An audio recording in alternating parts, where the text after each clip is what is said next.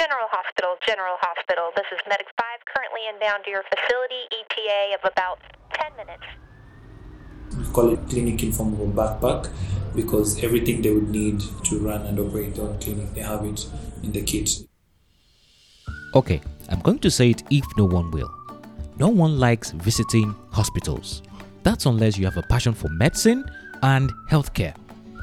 Hospital visits are almost always unpleasant, and should you need medical attention, this unpleasantness gets magnified by tenfold.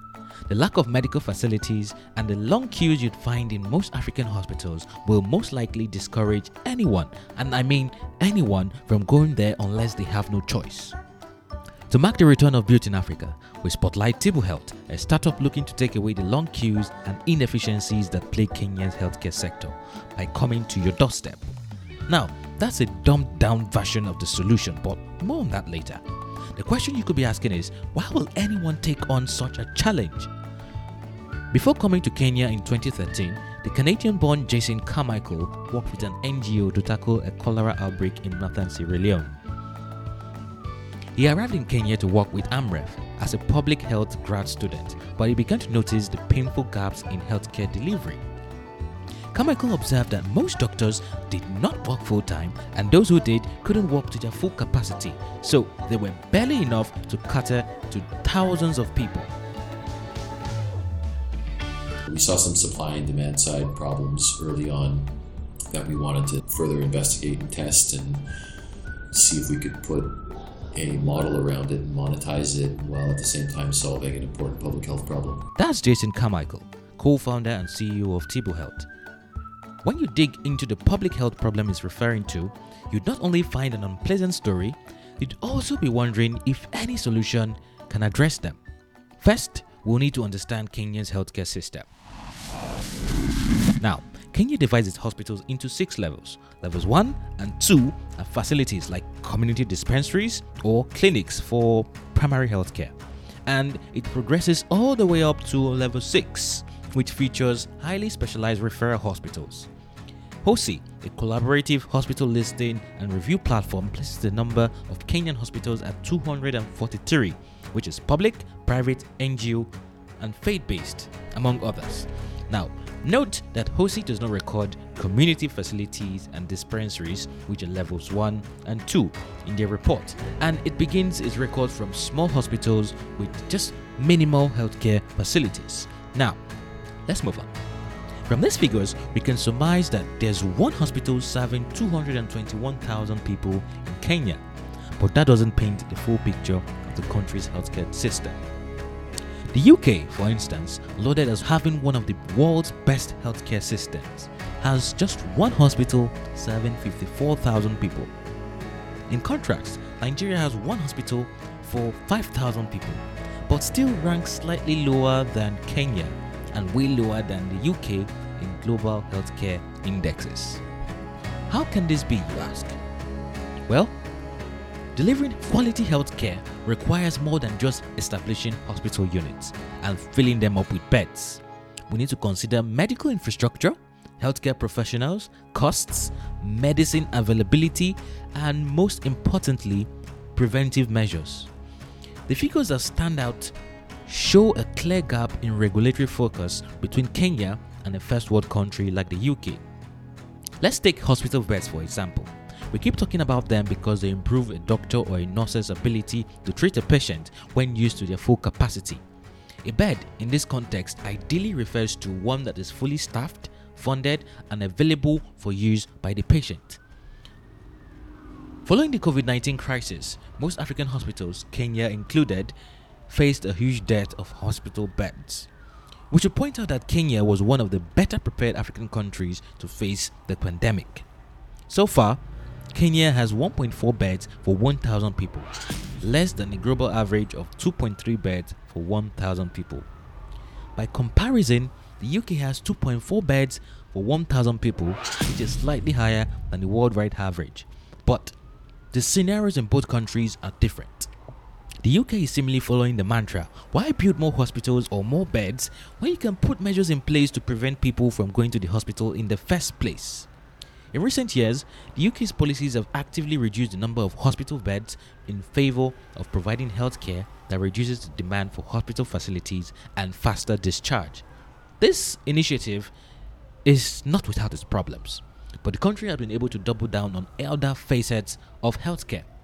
While Kenya has just 26 doctors serving 100,000 people, the UK, by comparison, has 443,000 serving the same number of people. While one country has actively recruited doctors to boost its healthcare, the other has made some confusing moves.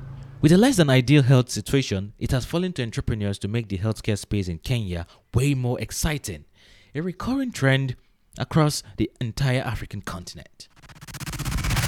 But the problem on Carmichael's hands here were as big and as lofty as they come. The technology to execute this at scale was no mean feat, but luckily, he met the illustrious Peter Gicharu. Born and bred in Kenya, Gicharu met Carmichael in 2017. At the time, he was neck deep in building solutions that include livestock management systems and tracking systems for different companies and individuals. Part that attracted me most about the solution was the challenging bit that went along with it. So the tech implementation of it. At the time, I thought the idea was a bit crazy since no one had actually tried to embark on such a journey. At the time, having a practitioner come to your place was um, unimaginable. No one has tried it. So to me, it was a very inter- interesting and challenging idea to pursue, certainly has grown over the years to become something even more. Tibu's first iteration worked more like an on demand healthcare delivery system, just the way you would place an order and get matched to a driver on Uber. Before launching, all the dutiful surveys and data gathered showed that people wanted an on demand service, so they went all in. But Carmichael and Gicharu were in for a surprise. And that assumption was pretty quickly vanquished. we found whether what the market was in need of was more schedule approach where I don't need the doctor right now, but I'd like for them to come to my place, let's say next week or the weekend, so that I can free up my schedule to accommodate for that. But how does it fare in the Kenyan space? Since that initial phase, Tibu Health has evolved into a more dynamic startup. Through its website, mobile app, SMS, or email, prospective customers can book various services like home consultations, lab work at home, COVID 19 tests, and special services. Once that gets to our side, we have customer support representatives who are able to engage the client. There's a triage process between dispatch and immediately after they call, where we're able to see whether this is a case we're able to um, send our practitioners over to. One thing to note is we do not dispatch for emergencies. In cases of emergencies, we do recommend our patients actually seek medical assistance from the nearest facilities. So you don't want someone who's bleeding out to wait for your services. They actually need medical attention then. Once the team determines it can attend to the patient, they deploy the required medical practitioners armed with the appropriate kit. Did I say kit? Oh, yes. Apart from its telehealth platforms, Tibu Health's medical practitioners are armed with a backpack containing items you typically find in clinics. We call it clinic informable backpack because everything they would need to run and operate their own clinic they have in the kit. It's a small backpack where they're able to do labs, take vitals, diagnose as well. For other services such as sample collection, they might not need a backpack. They have a handheld kit where inside they have everything they need to collect samples and send that to the lab. Tibu's doctors can write prescriptions, and its partnership with some pharmacy chains allows speedy prescription delivery. Patients can pick up their prescriptions elsewhere if these partner pharmacies are unavailable. In the case of surgeries, patients are referred to the nearest hospital. Running around Nairobi typically takes 30 to 60 minutes, so Tibu's drivers get around in a car or a bike depending on the type of kit in use. Interestingly, Gicharu claims that no other company is currently offering what Tibu Health offers, and the few that have tried this have had to pack up given how difficult this space is. Apart from that, I'd say maybe telehealth, but we find telehealth constrained in that your interaction with the practitioner isn't that detailed. We offer the opportunity of having a practitioner with you. So with that, they're able to take your vitals. They are actually able to examine you and be able to treat you accurately, as opposed to explaining your symptoms and explaining how you're feeling over video. And that has been a blocker, at least for the telehealth space locally. He also adds that telehealth is just one feature out of several that will act as a support for its core business. With so many moving parts, Gicharu is not shy to talk about the difficulties of hiring the right people for the right roles. Least for some few key roles that we found really good individuals to fill. Others have been a bit more painful and time consuming to fill. And when you actually do, it's not the right fit. So we've been going through a few restructurings and a few hiring stages, especially for tech as well and admin roles but it has been certainly not an easy time when it comes to recruitment. While companies face recruitment issues, getting staff to stay productive after hiring them is also a real pain. It's perhaps noteworthy that we came across Magic Mind while researching some parts of this story. You see, in the era of remote work, 86% of employees are reportedly burnt out, and some others have difficulties focusing at work. The founders at Tibu Health have had to come up with creative and painstaking ways to boost productivity.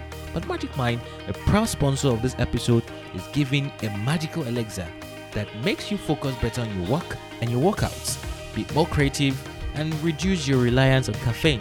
Yes, that coffee. The Magic Mind drink is made up of all natural ingredients, including adaptogens, which help reduce stress, nootropics, which improves blood flow and cognition, ceremonial grade matcha that boosts energy. The narrative was so compelling that we decided to try one, and I'd say it's worth your time.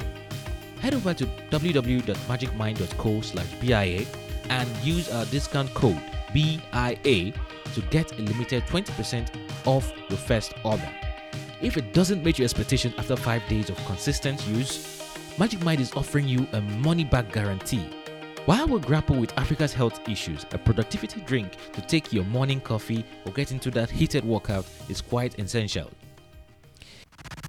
In addition to the healthcare difficulties we listed above, it's estimated that 450,000 Kenyans are pushed into extreme poverty every year due to health related expenses. Seeing a general practitioner would typically cost 1,800 Kenyan shillings to 3,000 Kenyan shillings, that is $15 to $25.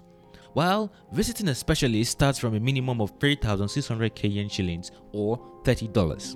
This amount might seem small for some, but this is quite significant for a country with 16% of its population living on less than $1.9 a day. Tibu's health home consultation cost 1,850 Kenyan shillings or $15, an amount Carmichael claims is too cheap for the quality of healthcare on offer.